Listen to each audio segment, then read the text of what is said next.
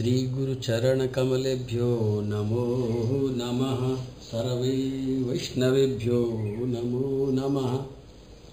अखण्डमण्डलाकारं व्याप्तं येन चराचरं, तत्पदं दर्शितं येन, तस्मै श्रीगुरुवे नमः। बर्हापीडं नटवरवपु कर्णयो कर्णिकारं बिभ्रतवासकनककपिशं वैजयन्तीं च मालां रन्ध्रान् वेणो रधरसुधया पूरयन् गोपवृन्दै वृन्दारण्यं स्वपदरमणं प्राविशद्गीतिकीर्तिः।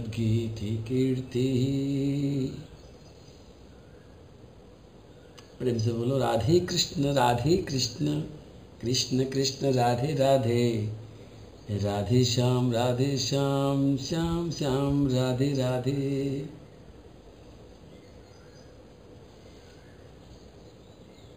सये स नरलोकेऽस्मिन्नवतीर्णः समायया। रेमे स्थिरत्नकूटस्थो। भगवान् प्राकृतो यथा। श्री कृष्ण द्वारिका में जब प्रवेश करते हैं महाभारत के युद्ध के बाद, खूब भव्य स्वागत होता है उनका द्वारिका में। सबसे मिलते हैं।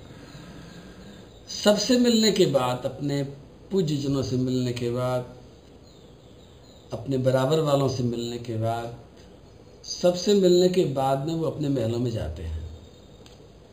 और 16,108 रानियाँ उनका इंतज़ार कर रही हैं।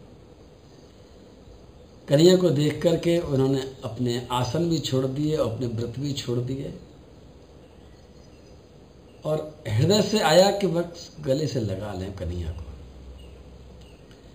यह समझ लो कि उनके हृदय में इतनी उमंग उठी कि बस भगवान के हृदय से लग जाए। लेकिन श्री सूत जी महाराज वर्णन कर रहे हैं कि कोई भी पत्नी, कोई भी रानी भगवान के हृदय से तो लगी, लेकिन सीधे सीधे नहीं लगी।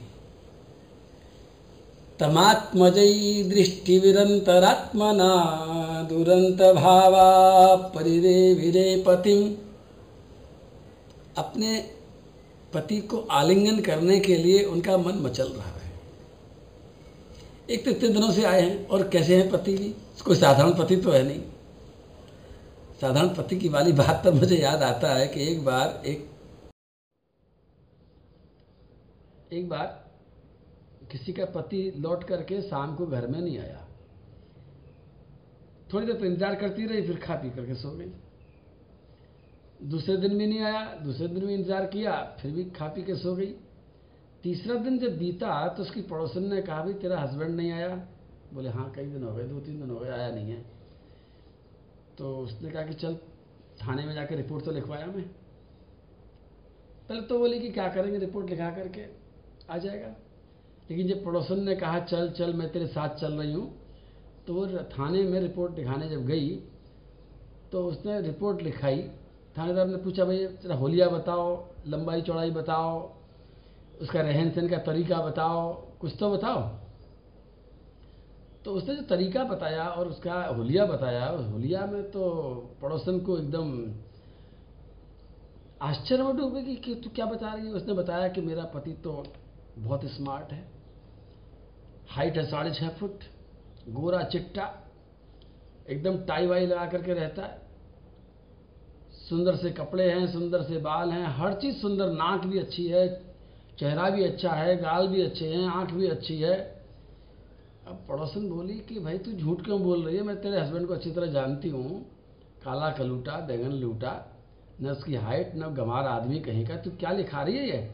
अपने हस्बैंड का लिखा रही है? किसी और के हस्बैंड का होलिया बता रही है? तो धीरे से उसने अपने पड़ोसन का हाथ दबाया, बोले, चुप रहो। लिखा लेने दो मेरे को। बोले, क्यों? बोले, भाई, जो खो गया, सो तो खो गया। अब ये ढूंढ के लाएँगे तो अच्छा वाला लेके आना चाहिए ना। ये, उसका क्या करूँगी मैं?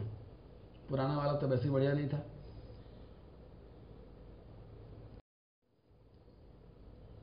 मैं कन्हैया के पति रूप में जो आराधना करती हैं रानी, उनकी बात करने के लिए कथा सुना रहा था। यद्यप्यसौ पार्श्वगतो रहो गतस्तथापि नवम नवम पदे पदे का विरमे तत्पदाचलापि न जहाति कर चित्त संसार की सबसे सुंदरी, सबसे प्रभावशाली श्री लक्ष्मी महारानी है। और लक्ष्मी महारानी ठाकुर जी को एक पल के लिए भी छोड़ना नहीं चाहती है। चला भी स्त्री न जहाती चित्त आज तक लक्ष्मी जी बोर नहीं हुई कन्हैया से। क्योंकि कन्हैया के चरण कमल, तथापि तस्यांग युगम नवम नवम। कन्हैया के चरण भी नए नया रूप धारण कर लेते हैं। कन्हैया का हर अंग नया नया हो जाता है। बोर आदमी तब होता है जब पुराना पड़ जाए। जैसे वो पड़ोसन कह रही थी, भाई, मैं बोर हो गई, उससे तो नया वाला आना चाहिए, मैं पुराना वाला नहीं चाहिए। अब कुछ भी कहो, पुराने से तो हर आदमी बोर हो जाता है। अब भैंस बोर नहीं होती। भैंस को रोज़ाना चारा खिलाते रहते हैं, वही भूसा खिलाते हैं। लेकिन भैंस कभी नहीं कहती कि कभी मेरे को चाट पकौड़ी खिला दो या कभी मेरे को ढोकला खिला दो, कभी नहीं कहती। भैंस तो खाती रहती है, लेकिन गाय हमेशा नई चीज़ खाती है, ध्यान रखना।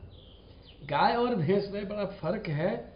भैंस को एक जैसी चीज़ देते रहो, खूंटे पे देते रहो, आलसी नंबर एक की है, जाना नहीं चाहती है, लेकिन गाय को अगर आप रोज़ाना उसी खूंटे पर खिलाएँगे गाय खुश नहीं होगी, खा तो लेगी।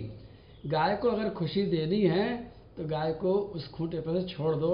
गाय जंगल में जब चरती है तो वो अलग अलग नई नई नई नई चीज़ खाती रहती है। और उसका तो तरीका भी यही है कि वो देखती है कि मेरे को पालने वाला, मेरा जो ग्वाला है, उसको आज कौन सी चीज़ की ज़रूरत है जिससे कि मैं ऐसी नई चीज़ खा करके जाऊँ, जिससे कि मेरे दूध में उस नई औषधि का, नई पत्तियों का, नई चीज़ों का ऐसा प्रभाव हो कि मेरा दूध भी कुछ नया हो जाए। श्री वल्लभाचार्य जी ने कृष्णाष्टक बनाया। उसके पाँचों श्लोकों में सुनाता हूँ। भुवो भवावतारकं भवाब्धिकर्णधारकं यशोमती किशोरकं नमामि चित्तचोरकम् दृगन्तकान्तिभङ्गिनं सदा सदालिसङ्गिनं दिने दिने नवं नवम् नमामि नन्दसम्भवं। दिने दिने नवं नवं नमामि नन्दसम्भवम् श्री वल्लाचार्य जी ने गा दिया है कि दिने दिने नवम नवम हर दिन नया है कन्हैया। ऐसा नंद का लाला है कि हर दिन नया है और पूरी की सृष्टि को भी नया बना के रखता है और अपने भक्तों को भी नया बना के रखता है और गैया, इसकी कन्हैया की जो गैया हैं, वो भी नया नया चारा चरती हैं, नया नया दूध देती हैं, नया नया मक्खन बनाने के लिए और हम सबको बिल्कुल नया नया रखने के लिए, तरोताज़ा। तो बासी नहीं। तथापि तस्यांग युगम नवम नवम उनके चरण हमेशा नित्य नए हैं। और उस नित्य नए होने के कारण तथा सो पार्श्व गतो रहो गतस। यद्यपि रानियों के साथ में कन्हैया रहते हैं। ठीक है, बड़ी यात्रा करके आए हैं, थोड़ा सा दूरी हुई है, लेकिन उसके बाद में कन्हैया उनके साथ ही रहेंगे।